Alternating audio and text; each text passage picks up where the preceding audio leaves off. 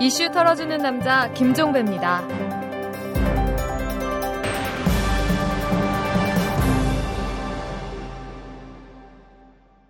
이번 주 보이는 팟캐스트에서는 정치인 한 분을 모셨습니다. 더 엄밀하게 말씀을 드리면 더 이상 정치인이 아닌 정치인인데요. 얼마 전에 정계 은퇴를 선언한 김정길 전 행정자치부 장관 이번 주 초청 손님입니다. 재벌과 모피아의 함정에서 탈출하라. 종횡무진 한국 경제. 재벌 개혁에 앞장서온 김상조 교수. 그가 한국 경제에 던지는 여덟 가지 질문. 우리가 몰랐던 한국 경제의 진실을 파헤칩니다. 더 이상 경제 권력자들의 눈속임에 속지 마세요. 종횡무진 한국 경제. 오마이뉴스가 만드는 책 오마이북.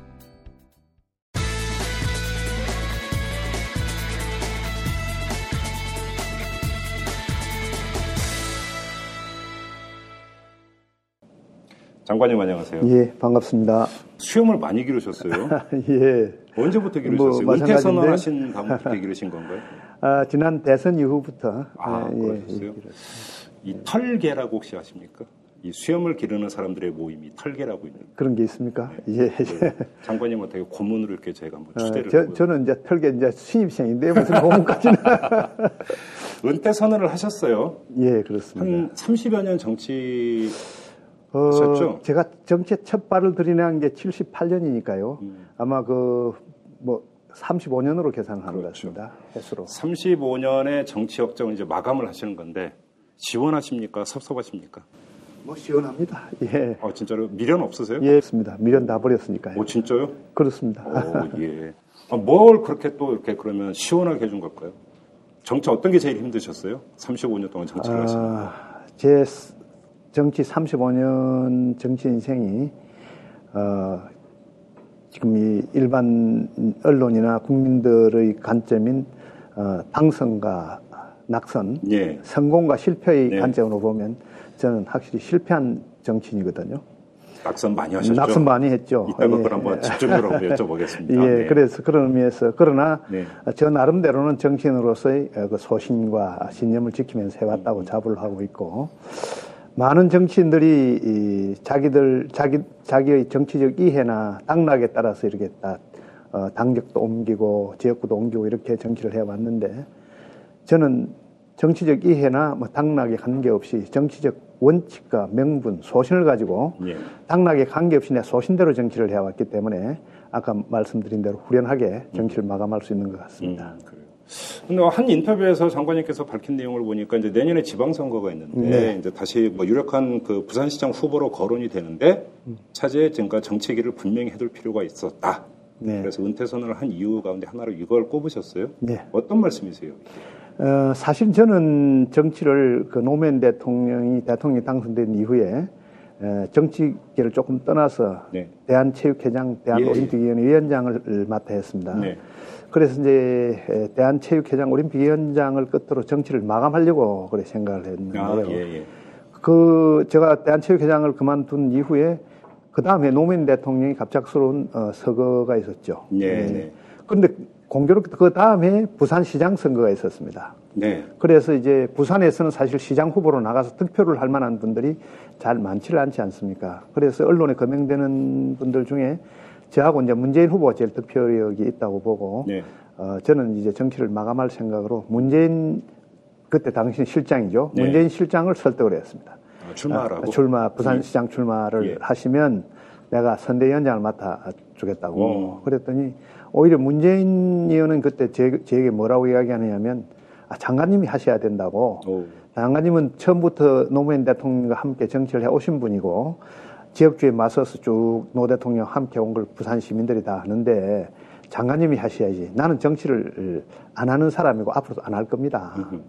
그래서 끝끝내 에, 그 문재인 시- 당시 실장이 자기는 안 하니까 날 하라고. 제가 출마하면 자기가 돕겠다고. 이래서 서로 미루다가 선거 불과 한 두 달도 남겨놓지 않고 예. 그렇게 이제 에, 밀리다시피 이 시장 선거에 출마를 했습니다. 그래서 그때도 이미 정계 은퇴를 한번 결심을 했던 것을 못했는데 그 이후에도 여러 번 정치를 그만두려고 생각을 했습니다. 어, 이번 그 대통령 선거 직후에도 그만두려고 했는데 또 지역에 내년에 에, 지자체를 뛰는 지- 지구당 간부들이 네. 지자체 선거까지만 좀 이렇게 이름이라도 걸쳐달라고 그래서 음. 지구당 위원장직을 가지고 있었습니다. 그런데 딱 막상 선거가 지방, 지방자치 선거가 1년 앞으로 다가오니까 언론에서 또 부산에 자기 부산시장 후보 유력한 야권 후보로 제 이름이 거명이 돼서 예.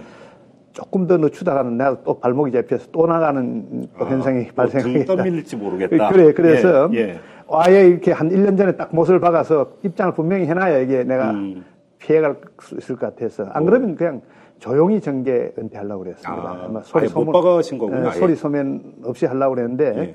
그런 음, 한경 때문에 이렇게 음. 분명하게 선언을 하게 됐습니다. 지금 근데 장관님 말씀을 쭉 종합을 하면 장관님의 의사와는 무관하게 원하는 사람들이 아직도 꽤 있다는 이야기인데 왜 그렇게 자꾸 도망가려고 하셨어요?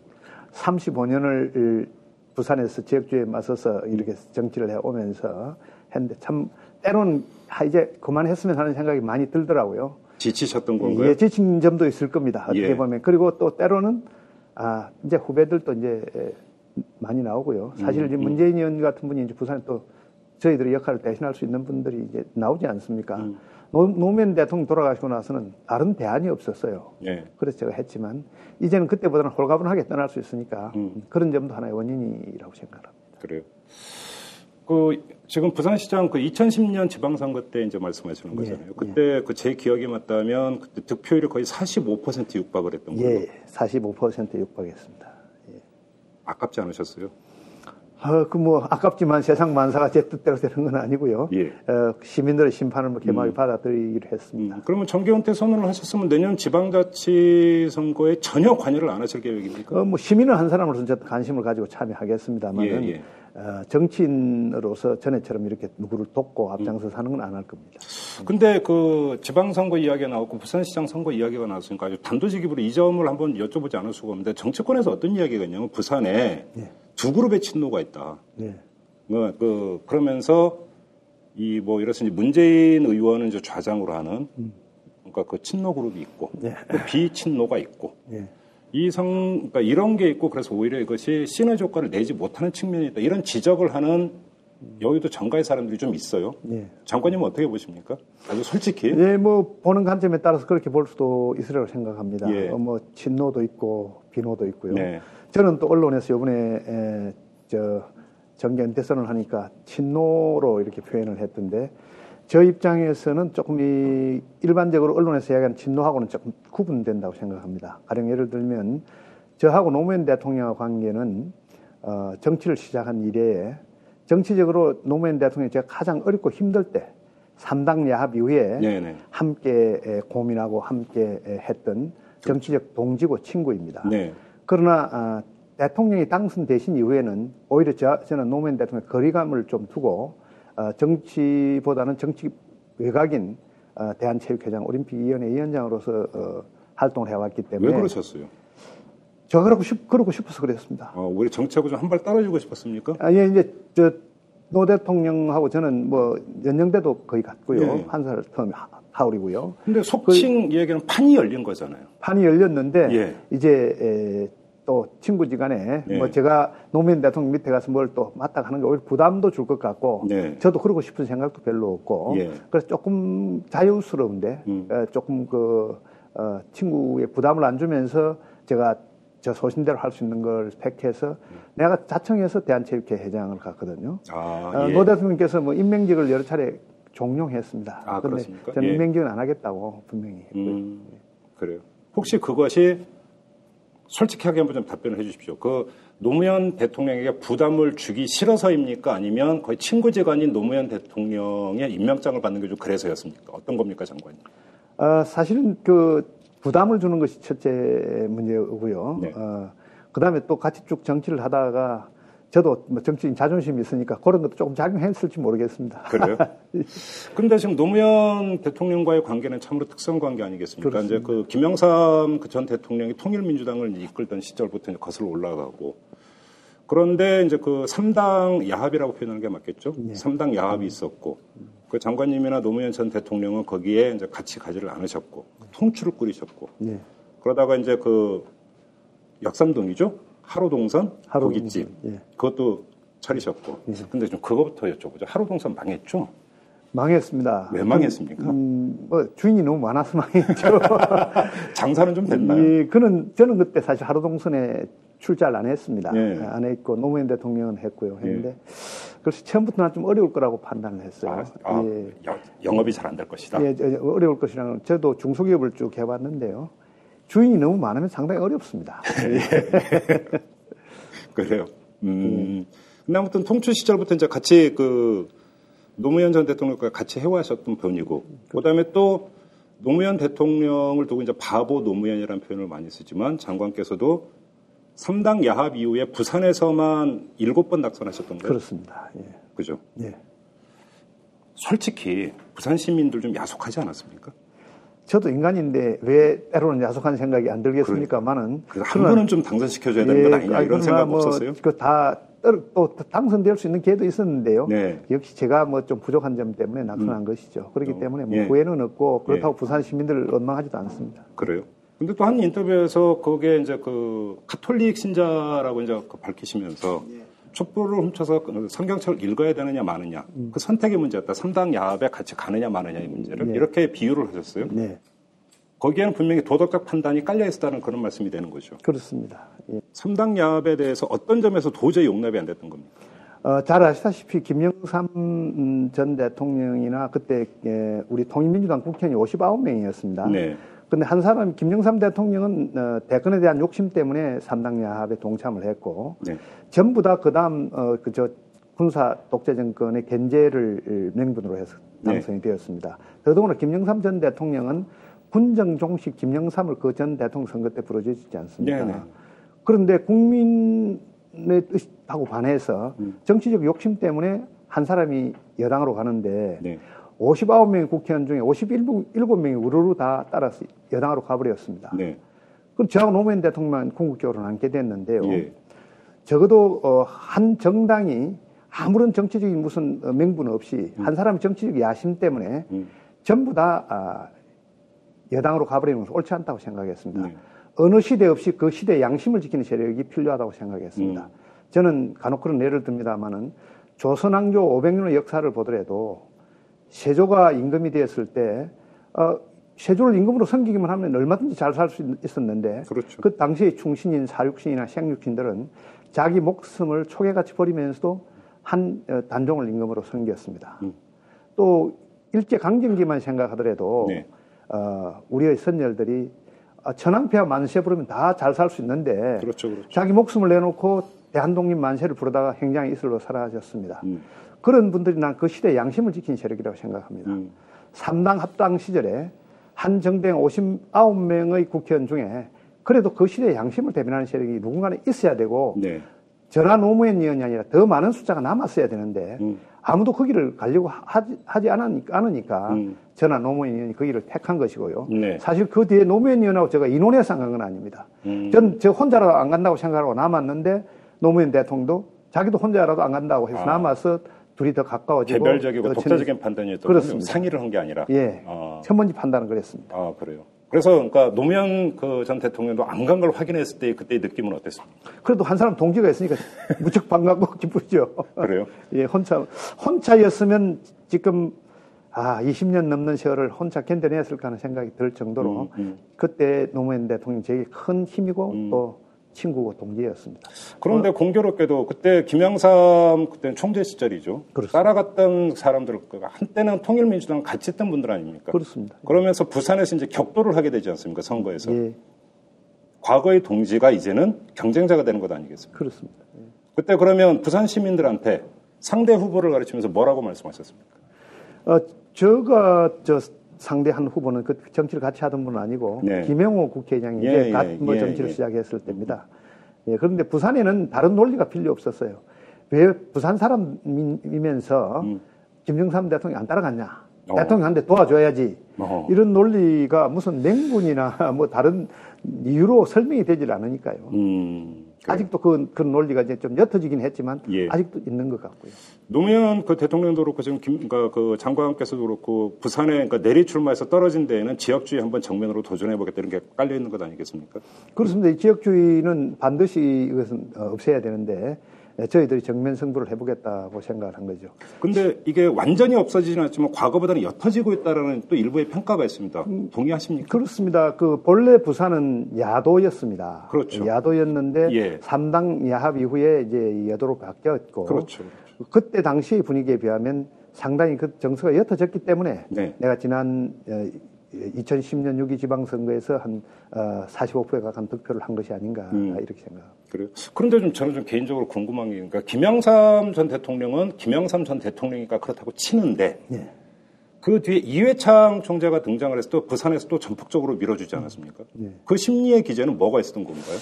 김영삼의 후계자라는 이런 겁니까? 예, 민주당이라는 것 자체가 예. 어, 호남 정당이다.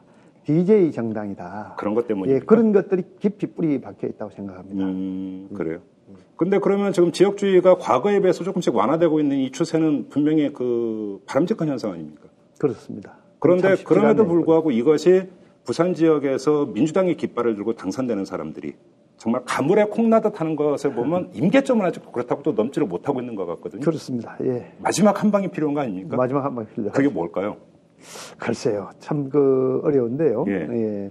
시민들의 정서가 이제 한번 바뀌어야 할 것이고 음. 우리 민주당을 하는 정치인들의 그 역시 역량이나 자질이 또 문제가 되리라고 생각을 합니다. 그래요.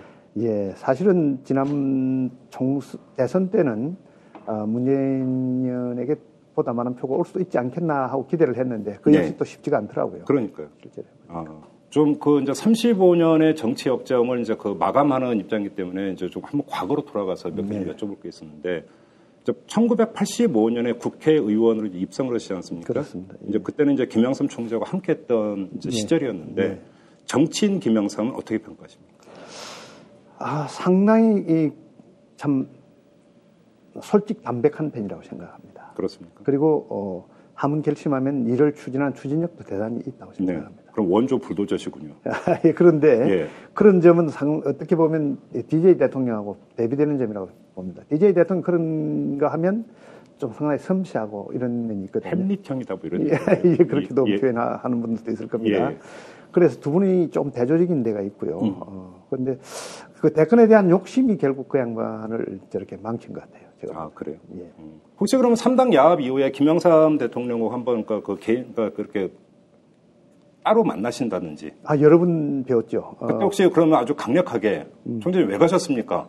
항의도 하고 이랬었을 거 아닙니까? 아, 저는 그, 그, 3당 야합 이후에, 에, 김영삼 대통령이 이 민자당의 당 대표 시절에 제가 제1야당 원내 총무를 했습니다. 예, 예, 맞습니다. 예. 그래서 원내 총무로서 당 대표의 때로는 협조와 도움 없이는 어, 그 역할을 하기 어려워서 상도동으로 밤늦게 찾아가서 어, 인사를 드리고 협조를 구한 적도 있고 네. 또 개별적으로 만나서 저녁 식사를 모시면서 음, 음. 그 당시에 3당 합당 때 제가 따라가지 못한 것은 개인적으로 상당히 미안하지만 음. 저는 어, 대통령 김영삼이라는 이름 석자보다는 김영삼이라는 이름 석자가 역사에 훌륭히 기록되기를 오히려 더 바랬습니다. 어. 그리고 제가 따라가지 이, 이, 아는 것도 저도 정치적인 꿈도 있고 야심도 있어서 어, 선, 저, 총장님과 함께하지 못했습니다. 하고 내가 양해를 구했죠. 김경삼 대통령 뭐라고 하시던가요? 뭐 별 말씀이 없이 그냥 웃으셨습니다. 아, 그렇습니까? 예, 그리고 김대중 정부 때 행정자치부 장관을 하셨습니다. 예, 초대 행자부장. 김대중 정치인 김대중은 또 어떻게 평가를 하십니까? 아, 참, 어, 대단하시죠. 예, 그 어려운 그 박정희 군사 정권 시절에 여러 번, 세 번의 죽을 고비라고 합니까? 네, 네. 예, 교통사고, 그 다음에 전두환 시절에 사행선고, 해내탄에서의 어떤 그, 저, 바다에 네, 던져질 네. 뻔했던 음, 이런 음. 납치. 예. 이런 것을 견디면서도 끝 끝내 자기 정치적 소신을 지켜온 점에서는 대단히 참 우리가 본받고 존경해야 할 아, 정치 선배입니다. 네. 이렇게 생각되고요. 그리고 모든 일을 그러면서도 모든 일을 섬세하게 챙기시는 분입니다. 꼼꼼하게 예, 예, 예. 메모하고 뭐 깨알같이 메모하고 음. 챙기시고 하니까 어떻게 보면 뭐 정치인이 같이 할 두 가지를 다 갖췄다 음. 생각하게 됩니다. 오히려 때로는 너무 섬세해서 네. 그 때로는 탁 결단해서 밀고 나갔으면 좋겠을 때 좀 답답할 때도 있을 것 같습니다. 음. 아, 그렇습니까? 예. 음, 아주 그 김영삼, 김대중 두 분을 이렇게 딱 놓고 대비를 하면 아주 상당히 대비되는 분이라면서요. 예, 뭐 상당히 뭐 저 스타일이. 예, 대비되는 점도 있고 또 뭐 같은 점도 있고 그렇죠. 그 같은 점은 어떤 겁니까? 그 자기 정, 자기 정치적 판단을 끝까지 고수하는 점에서는 상당히 닮았는데 아, 예. 그 김영삼 대통령의 마지막 그 3당 합당 이전의 그 결단은 예. 역시 DJ 대통령하고 어, 같이 버길, 버금갈 만큼 중요한 음. 결단들을 해왔다고 생각합니다. 아, 이제 민주투쟁 과정에서 예, 연금 생활이라든지 단, 단식 투쟁을 통해서 독재 정권에 음. 항의하고 국민들을 주도해 간 것, 그런 것들은 예. 대단히 뭐 두 분이 또 닮은 점이라고 볼 수 있죠. 음, 그래요. 그러면 노무현 대통령은 김영삼, 김대중 대통령과는 다른 스타일의 대통령이라고 보십니까? 정치인으로서 또 이게 조금 다르다고. 어떤 점이. 다릅니까? 우선은 어, 노무현 대통령이나 아, 저 김대중 대통령이나 김영삼 대통령은 정치를 쭉 계보를 끌면서 이끌면서 해왔지 않습니까? 그렇죠. 그런데 에, 노무현 대통령 대권 출마를 할 당시에도 당내 기반이 없었습니다. 네. 완전히 개, 계보가 없고 비주류였죠. 그렇죠. 어, 국민들의 힘에 의해서 대통령이 만들어진 거라고 지신 거라고 네. 생각을 합니다. 그리고 에, 역시 그 어, 정치적인 철학이나 노선이 음. 조금은 더 어, 김영삼, 김대중 대통령보다는 서민 위주의 정치라고 할까요? 네. 에, 약자의 편에서 더 정치를 한 사람이 아닌가. 그 영원한 비주류였다. 어, 어, 예를 들면 김대중 대통령은 어, 김대중 대통령도 어떻게 보면 비주류지만 음. 야당 내에서는 주류를 했습니다. 비주류보다는. 그 노무현 대통령은 야당에서도 비주류였거든요. 네. 그렇죠. 그런데 그러면 대통령 재임 시절에도 약자를 위한 정책을 많이 폈고 또 그 성과를 봤다고 그 평가를 하십니까? 예, 그러면서도 조금은 이제 대통령 되신 이후에는 어, 약자에 반하는 정책들도 있었죠. 예. 예, 예. 자, 그리고 또한분 여쭤볼 분이 있습니다. 문재인 의원입니다. 그 노무현의 후계자다.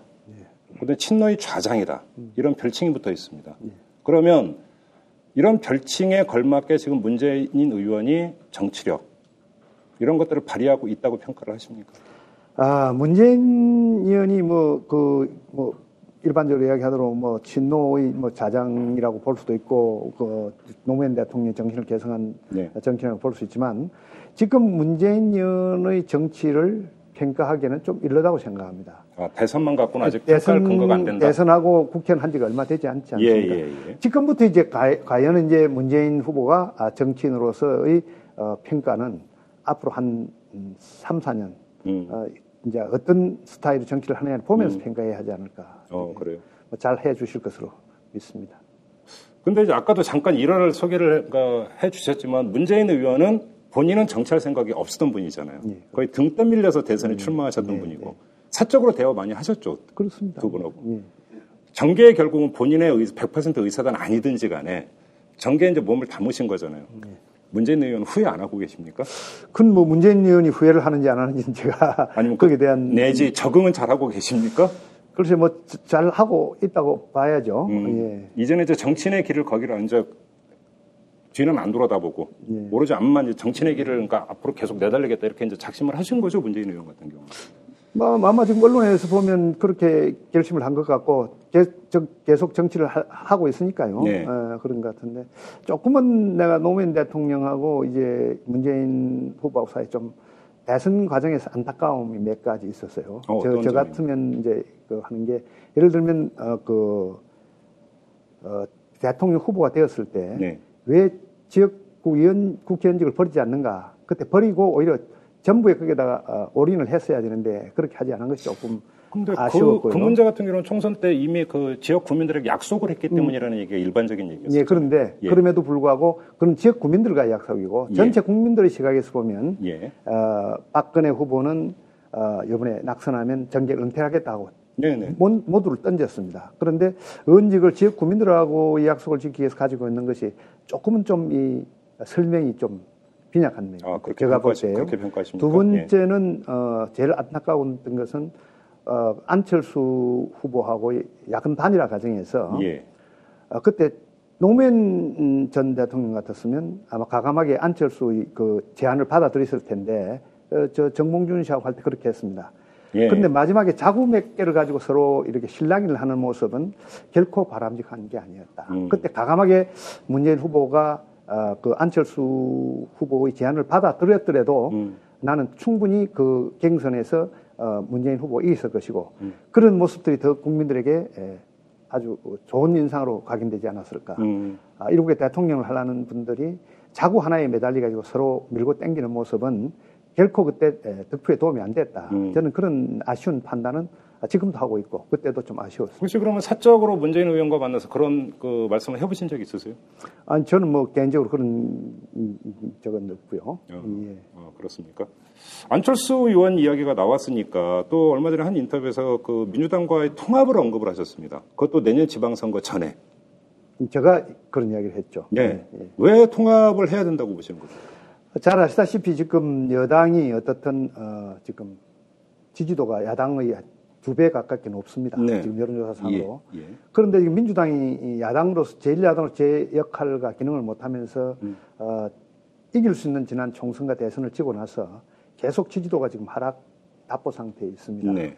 근데 여기에 만약에 지금 안철수 의원이 또 새로운 야당을 만들면 음. 야권 지지 세력이 분열돼서 네. 내년 지방 자치에서 안전히 이, 저 새누리당에게 전패 전패할 수가 있습니다. 네. 그래서 어, 야당이 지금 현재는 이 민주당이 안철수 의원이 마음에 안 들어서 새로 당을 만들더라도 어, 서로 어, 조그마한 개내차를 당을 자꾸 만드는 것보다는 음. 어, 야당이 하나로 합쳐야 되지 않는가. 음. 그래서 당대당 통합이 만약에 신당을 만든다면 당대당 통합이 더 바람직하고 당대당 통합이 어렵다고 하면 우선 지자리는 어, 야권 단일 후보를 서로 만들어내야 이게 네. 내년 지자체에서 그나마 쌓아볼 수 있지 않을까 음. 이런 판단에서.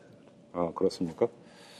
그러면 그 안철수 의원 내지 안철수 세력이 네. 안철수 세력이 이제 그 여론조사에서 신당을 만들지 않았음에도 불구하고 민주당보다 뭐 거의 두 배 높게 지지율이 나오는 이 현상에는 민주당에 대한 어떤 국민들의 염증, 실망감 이런 게 바탕에 깔려 있기 때문 아니겠습니까? 그렇습니다. 그리고 이제 또 그 장관님께서는 민주당의 두 가지 지적을 하셨어요. 한 가지는 기득권을 버려야 된다. 네. 또한 가지는 야성을 회복해야 된다. 이두 네. 가지를 지적을 하셨는데 기득권이라 하면 무엇을 뜻하는 겁니까? 의원들이 가지고 있는 기득권이 많지 않습니까? 네. 예를 들면 뭐 저 면책 특권이라든지, 예. 예. 그 다음에 뭐 그 의원들이 의원직을 그만두고 났을 때 받는 그 헌정에서 받는 연금, 연금, 의원 연금 있죠. 의원 연금이라 하기도 연금도 아니고 그런 게 있습니다. 사실 엄밀하게 예. 연금이 아니죠. 예, 예. 연금이 아닙니다. 예. 아닌데 뭐 하여튼 그런 음, 음. 거라든지 그 다음에 뭐 여러 가지 저저 어, 의원으로서 누리는 권한들이 맞는데 음. 그런 것을 스스로 내려놓는 모습 음. 국민들한테 에, 그리고 정말 이저 말로서 입으로 저 무슨 어떤 정책을 하는 것이 아니라 현장을 쫓아가면서 예. 국민들의 아픔을 함께하고 예. 그리고 여의도 정치에서 현실 정치로 돌아가야 되는 거죠. 예. 그렇게 하는 모습, 그건 상당히 힘들고 고달픈 일이긴 합니다만은. 그렇죠. 예, 그런 몸, 이 고달파지. 예, 그런 모습을 오히려 우리 특히 국민들 중에서도 의료 입장에 있는 국민들은 음, 음. 원할 겁니다. 그리고 이제 에, 야당이 야성을 상실하면 존재감이 없어지는 겁니다. 네. 그첫 번째 예를 하나 들기를 제가 그 저 저 어, 국정원의 대통령 선거 때 예, 여론 조작 사건 이런 것은 정말 단호하게 대처를 했어야 되거든요. 근데 오히려 그때 그, 그 여직원 오피스텔 앞에 가서 예. 농성 비슷하게 하고 예. 상당히 강력하게 나왔잖아요. 나왔다가 선거 끝나고 나서는 그게 시지부지 되어버렸거든요. 예, 예, 그서 끝나고 나서도 그걸 바로 더 많은 이제 그 여론 조작의 증거들이 나오지 않았습니까? 네. 그럼 이것을 전반적으로 부활시켜서 음. 어, 야당이 앞장을 서서 투쟁을 해야 되는데 음. 오히려 민주당은 거기서 상당히 소극적으로 대처를 하고 네. 시민들이 예. 그게 오히려 분노하고 음. 조직적으로 모여서 집회도 하고 이렇게 하지 않았습니까? 네. 이런 것들이 하여튼 민주당의 존재감을 스스로 어, 상실하게 만든 음. 하나의 원인이었다. 저는 이렇게. 그러면 민주당 의원 개개인이 내지 민주당이라는 당 조직 전체가 상당히 루즈해져 있고 나태해져 있다. 예. 이런 평가가 되겠네요. 그렇습니다. 예. 제가 보기에는 배가 불렀다라는 겁니까? 제가 보기에는 좀 더 말이죠. 그 위기 의식과 긴장감을 가지고 네. 정말로 우리가 왜 이길 수 있는 총선과 대선에서 졌는가? 예. 왜 지고 나서도 우리가 이렇게 노력함에도 불구하고 지지도가 이렇게 답보 상태인가? 음. 왜 안철수는 민주당을 들어오지 않고 신당을 만들려고 하는가?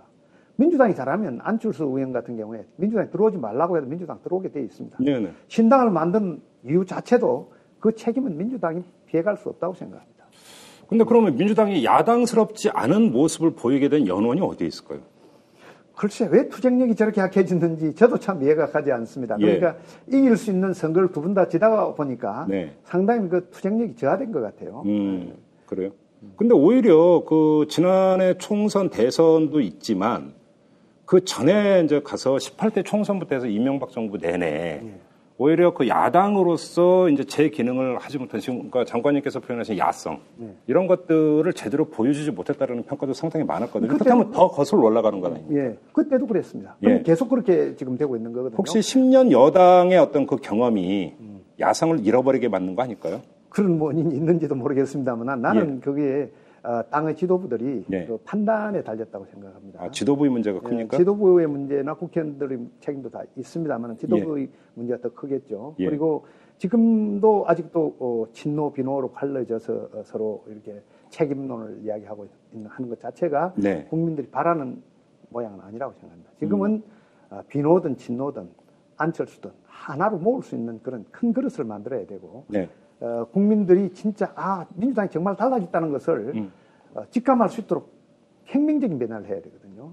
지금 어중간 변화라고 하지 수 없다고 생각합니다. 어떤 사람은 그런 얘기하더라고요. 그러니까 저 혁신의 가장 핵심은 인적 혁신인데 인적 청산. 뭐 인적 청산인데 인적 청산은 어차피 선거를 통해서밖에 안 되는 거 아니냐. 그러면 민주당은 다음 총선 때까지 어차피 못 하는 거다. 음. 이런 얘기를 이런 지적을 하는 사람이 네, 있어요. 그런데 지금 이제 예를 들면 인적 청산이라는 것은 다음 총선 때 늘 인적 청산을 이야기하면서 선거 때 공천은 역시 개파가 나눠먹고 네, 네 그렇습니다. 예. 그런 것들이 자꾸 이제 실망감을 더해 주는 거죠. 예. 그래서 예. 어, 지금도 그런 민주당에 대해서 다음에 앞으로 달라질 것이라는 기대감을 국민들이 저버린 것이라고 생각합니다. 음. 그러면 왜 과거에도 야성이 없었는데 그때는 그래도 어느 정도 한누리 새누리당하고 유사한 지지도가 나느냐면 그때는 이명박 정권이 워낙 국민에게 네. 실망감을 줘서 예. 새누리당에 대한 반사익을 얻은 거라고 저는 생각을 합니다. 네, 그런데 그렇죠. 지금도 이 민주당에 대한 지지나 새누리당에 대한 지지가 기존 정치권에 대한 국민의 불신이 많기 때문에 막연하게 지금 어, 안철수 의원에 대한 신당에 대한 기대로 네. 옮겨가고 있거든요. 음, 음. 그러니까 민주당이 지지가 무너지면 새누리당 함께 무너질 가능성이 있습니다. 어떻게 보면 적대적 상호 의존 관계에 있다. 새누리당과 어. 민주당이. 예. 그래서 새로운 변화를 추구하는 국민들은 민주당이 새로운 어떤 변화된 모습을 만들고 안철수 의원이 기대했던 모습을 만들어가 하나가 되면 이거 시너지 효과를 내서 다시 상승할 수 있는데 안철수 의원이 만드는 신당이 오히려 야권을 분열할 뿐이고 음. 새로운 국민의 기대에 부응하지 못하면 안철수 신당도 빠른 시간 내에 몰락할 수 있습니다. 아니 그러면 예를 들어서 이럴 수도 있지 않을까? 이건 물론 그 가상의 그림이지만 물론 물어본 적도 없고 확인해 본 적도 없지만 안철수 의원 입장에서 민주당이 지금 저렇게 내리막길을 걷고 있고 국민들한테 엄청난 실망감을 주니까 아예 대체를 해버리겠다. 민주당하고 함께 하는 게 아니라 음. 흡수해버리겠다. 네. 이런 이런 꿈을 가질 수도 있는 거 아니겠습니까? 그런 꿈을 가질 수도 지금 아마 장당을 하려고 할 겁니다. 아마 네. 왜 그러냐면 민주당이 저렇게 지리멸렬하니까 음, 음. 우리가 당을 만들면 민주당을 흡수 통합할 수 있지 않을까 하는 네. 그런 생각을 네. 할수 있지만 네. 그렇지만 그 민주당이 정통 야당이 말이지 네. 지금까지 지켜온 정통 야당으로서 그렇게 하루 아침에 그렇게 무너지지는 않는다. 않을 거라고 생각합니다. 그리고 안철, 현재까지 제가 지켜보는 안철수에게는 그럴 정도의 정치적 파괴력을 가진 정당을 만들기 어렵다고 생각합니다. 그렇게 판단하시는 근거는 어떤 겁니까? 어, 안철수 후보가 처음 어, 정치에 대한 국민들의 막연한 기대 때문에 상당한 지지를 하다가 네. 정치권의 안철수라는 이름과 이제 인물이 등장하면서 다소 실망감이 생겨나서 지난번에 단일 후보에 실패한 거 아닙니까? 네. 그 이후에 미국을 갔다 오고 그 이후에 지금 정치를 다시 시작하고 하는 모습들이 음. 많은 정치에 좀 관심 있는 국민들이 볼 때는 좀 나약하고 음. 어딘가 이렇게 그 정치 리더로서의 그런 뭔가 준비가 좀 안 돼 있고 안돼 예. 있고 예. 이런 것들이 음. 역시 안철수 후보에 대한 막연한 기대에서 음. 조금씩 머뭇거리게 하는 지금 그러면 지금 그 가상의 안철수 신당에 대한 높은 지지율도 그거에 대한 어떤 절대적 지지가 아니라 민주당에 대한 실망감이 거기에는 많이 포함이 되어 있다. 민주당에 대한 실망감, 기존 정치권에 대한 실망감이 안철수 신당으로 지금 음. 저 민심이 옮겨가고 있다고 생각하는데 예. 그 민심은 또 안철수 의원이 만드는 신당이 예. 얼마나 새롭고 예. 국민의 기대에 부응하느냐에 따라서 음. 오래 갈 수도 있고 아주 빨리 예. 국민 지지에서 멀어질 수도 있다고 생각합니다. 그러면 아주 또 한번 여쭤봐야 되는데 어차피 그러면 민주당이 혁신을 해야 되는데 혁신을 이끌 사람은 김한길 대표 아닙니까? 그 체제 아닙니까? 현재는 김한길 대표 체제죠. 그렇죠. 그다음에 지금 그 뭐 내년 지방선거까지 물론 10월 재보선 결과 어떻게 나오느냐에 따라서 약간의 뭐그 출렁임은 있겠지만 그냥 계속 간다고 할 경우 내년 지방선거까지 관정하게 돼 있지 않습니까? 그렇습니다. 김한길 체제에 대해서 어떻게 평가합니까? 솔직하게 그런 혁신을 이끌 만큼의 강력한 야성을 갖고 있다고 평가하십니까? 아, 좀뭐 답답한 점이 많습니다. 제가 보기에는 어떤 점에서 지금 이제 뭐 제가 정치를 떠나면서 예. 또 민주당도 탈당을 했는데 네. 지금 여기서 뭐 이렇고 저렇고 이야기하는 걸 옳지 않습니다만은 음. 제가 민주당에 35년 몸담았던 사람이고 네. 너무나 많은 애정을 가지고 있으니까 음. 정말 좀 이 김한길 의원이 당 대표가 되고 새로운 지도부가 네. 좀더 새로운 모습으로 음. 단호하게 음. 국민들이 진짜 바람이 뭘까라고 예. 하고 이렇게 해줬으면 좋겠는데 예. 역시 정치를 현장에서 하지 않고 여의도에서 하는 것부터 는 잘못됐다고 생각합니다. 오. 예, 자기들 몸이 고달프더라도 음. 어려움이 국민들이 어려움을 겪고 있는 현장에 가서 그들하고 함께 아파하고 함께 고민하고 하는 모습이 난 대단히 중요하다고 생각합니다. 네. 대통령도 그래야 된다고 생각합니다. 사실은 어. 그런 모습이 지금 우리 당에서 보이지 않, 는다는 것이죠. 근데 지금 제가 그 말씀을 듣다 보니까 아주 좀 유치한 질문이 하나 생각이 났는데요. 손학규 전 대표가 예. 그이 100일 민생 대장정인가요? 그런 것도 하지 않았습니까? 예. 말 그대로 현장 지향. 예. 온몸을 던져서 현장 지향의 모습을 보였잖아요. 예. 그런데도 별로 지지율이 안 올랐어요. 왜 안 올랐느냐? 예. 국민들이 너무 잘 알거든요. 뭐를요? 손학규 대표가 네. 현장 저 다니면서 같이 한 것이 음. 다음 대권을 의식해서 하는 거라는 걸 너무나 잘 알고 있기 때문에 쇼였다 이렇게 그러니까 음. 목적을 가지고 하면 국민은 거기에 아무런 반응이 진정성이 없다 진정성이 봐. 없는 거죠. 예. 그런데 정말로 어, 민주당이 음. 어, 지금 무슨 개인의 무슨 저 명예나 네. 개인의 지지가 아니고 음. 진정으로 국민들과 함께 아픔에 동참하고 네. 국민들의 아픔을 쓰다듬어주고 예. 요즘 우리 민주당 지도부가 의뢰 정치를 하겠다 이러지 않습니까? 예. 의뢰 정치를 말로서 하는 것이 아니라 음. 가장 고통받고 있는 을과 함께 가서 음, 음. 어, 고민을 하고 음. 문제 해결을 노력하고 음. 하는 모습을 보인다면 난 민주당이 지금 김한길 체제도 얼마든지 달라질 수 있다고 생각합니다. 그래요. 한마디로 간단히 그냥 그러니까 민주당 의원들이 엉덩이가 무거워졌다 이거 아닙니까?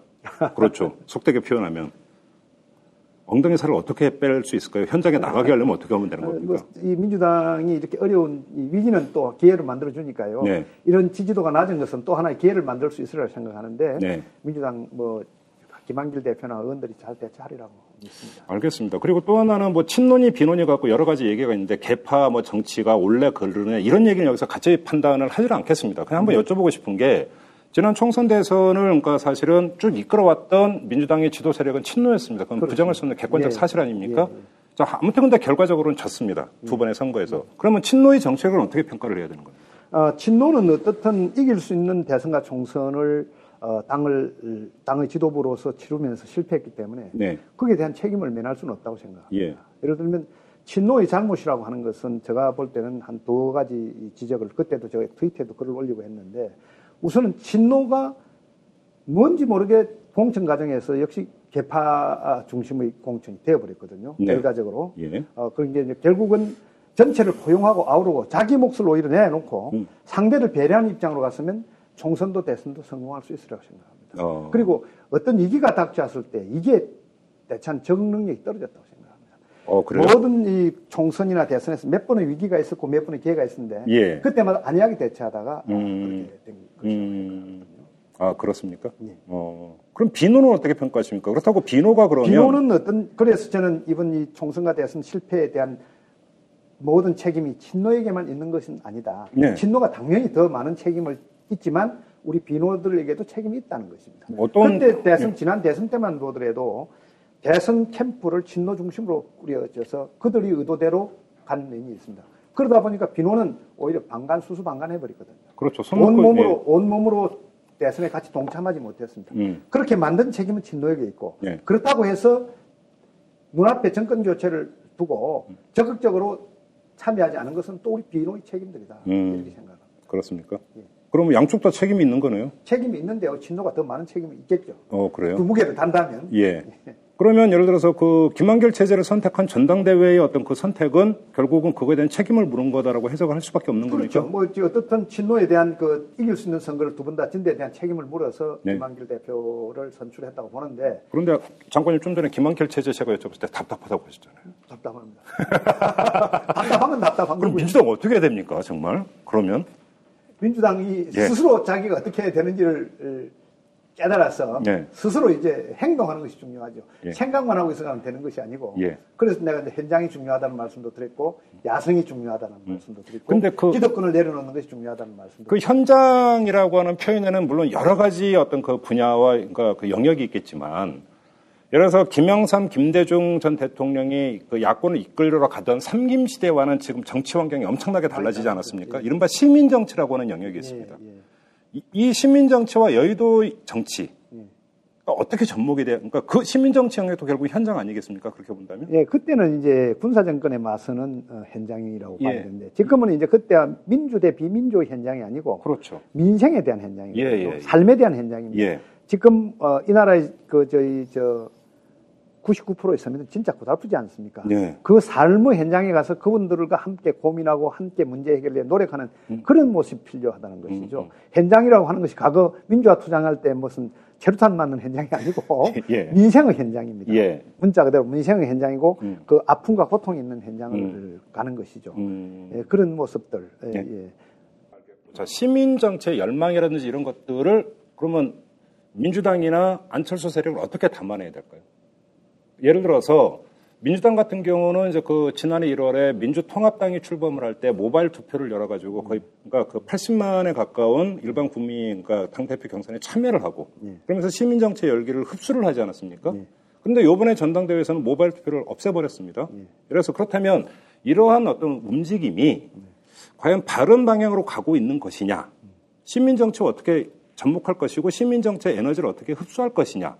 예. 이것도 지금 여의도 정치에 떨어져 있는 과제 아닙니까? 그렇습니다. 해법은 어떤 게 있습니까? 지금 그런 게 지난번에 했다가 오히려 이제 요즘은 그때 축소해서 네. 이렇게 이제 참여의 폭을 좁히는 경향이 있는데 네.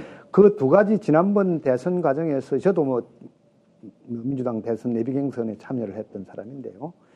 그게 이제 에, 모바일 형태로 하니까 이 조직도 또 동원이 돼서 결국 개파가 많은 사람이 많은 참여를 시키면 그쪽이 유리해집니다. 과잉대표되는 예. 게 있다라는 문제가 예, 있었죠. 그런 문제가 있었죠. 예. 그것 예. 때문에 이제 그 반대로 갔는데 예. 오히려 이제 여론조사의 폭을 좀 넓힌다든지 음. 지금 이게 에, 그 에, 모바일 투표 형태로 하면서 어, 선거인단을 모집하면 아직까지는 우리나라는 미국이나 선진국처럼 자발적인 참여보다는 조직적인 참여가 더 어, 아, 동원된 참여. 동원, 동원된 세력이 되거든요. 그래서 예. 그걸 피하려면 역시 어, 객관적인 여론조사를 좀 더 이렇게 에, 활용하는 것이 음. 바람직하지 않을까. 음. 그 당원들은 당원들대로의 자기들이 당에 오래 몸담은 데 대해서 자기들 권리를 행사할 수 있는 것은 그 제도, 제도제로 보장해주고 음. 일반 시민들의 의견은 역시 여론조사 형식으로 가는 것이 현 우리 한국의 정치 수준에서는 음. 맞다. 아직 모바일 투표는 조금은 문제점이 있다. 해보니까 말이죠. 그렇습니다. 그런 생각이 듭니다. 근데 그 장관님께서 이제 그 35년의 정치 과정을 쭉 하면서 선거운동 방식이라는 것도 있지 않습니까? 예. 야, 이렇게 과거처럼 이렇게 했더니 이건 도저히 안 먹히더라. 예. 이런 거 경험해 보신 적 있으세요? 어, 있- 있습니다. 어떤 예. 경험입니까, 그게? 제가 사실은 지난 저 총선 때 네. 기존의 이 정치 선거하고 완전히 다른 방법으로 선거를 했는데 그것도 뭐 부산에서는 안 먹히더라고요. 예. 많은 분들이 그 선거 운동을 서울에서 했으면 먹혔을 것이다 이런 이야기. 어떤 식으로 하셨는데요? 우선은 뭐 선거 그 팜프렛부터가 기본적으로 표지부터 후보자 얼굴이 크게 나오는 건데 그렇죠, 저는 그렇죠. 오히려 뭐 표지에 후보의 얼굴을 실지 않는다든지 예. 뭐 무슨 캐치프레이즈 같은 것도 고래가 돌아온다 이렇게 걸었습니다. 고래가 들어온다? 고래가 돌아온다. 아, 돌아온다? 예, 이런 거라든지. 어, 그 고래가 뭡니까?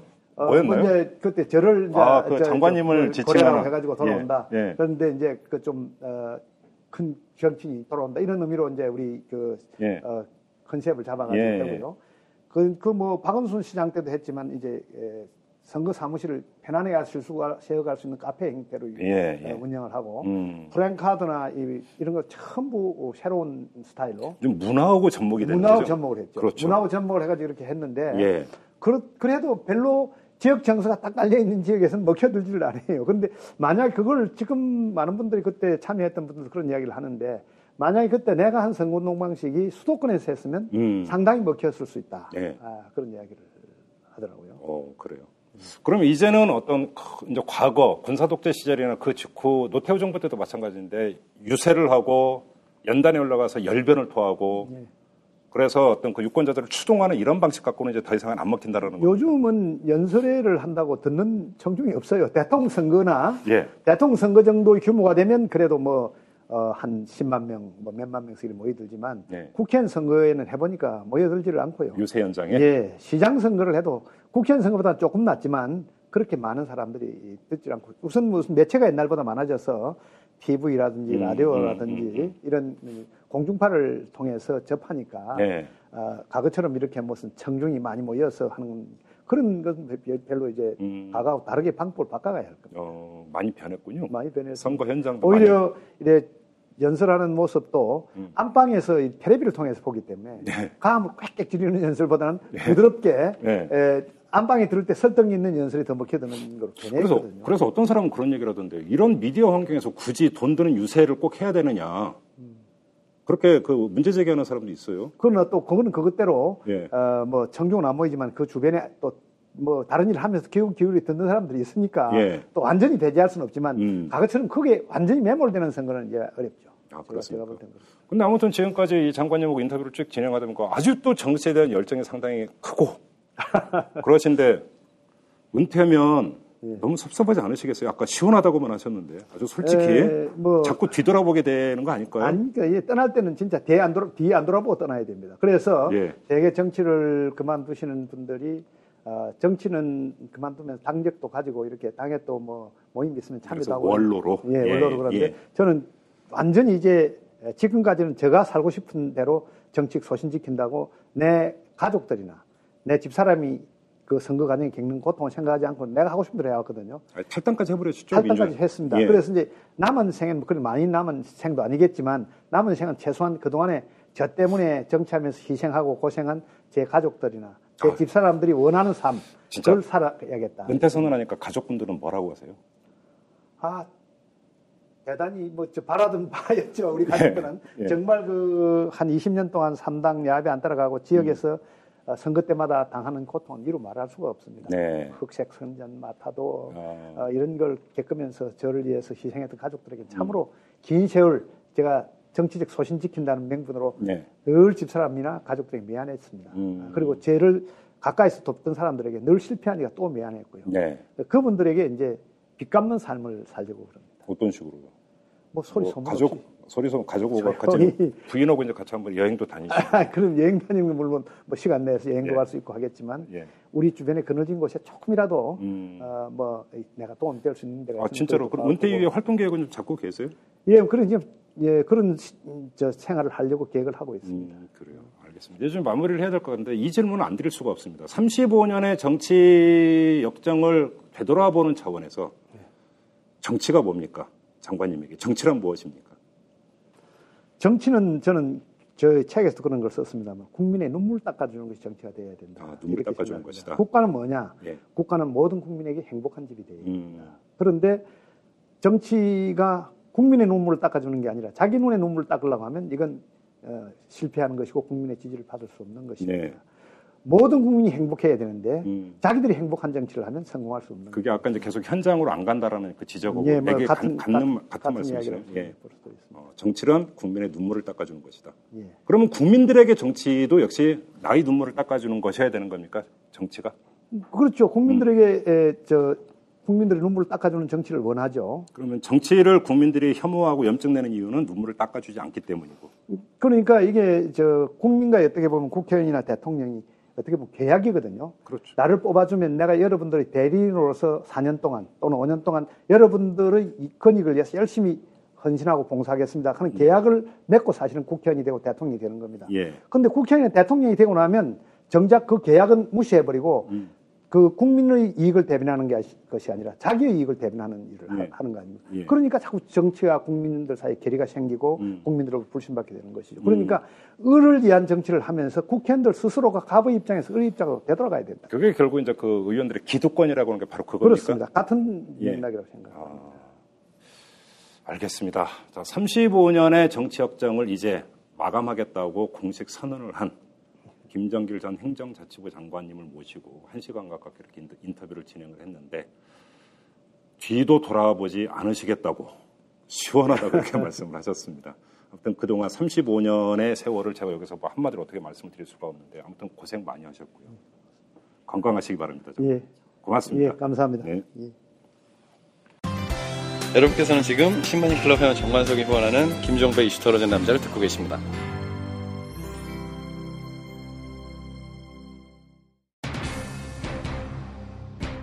김정길 전 장관이 정치는 국민의 눈물을 닦아주는 것이다. 이렇게 정의를 내렸는데요.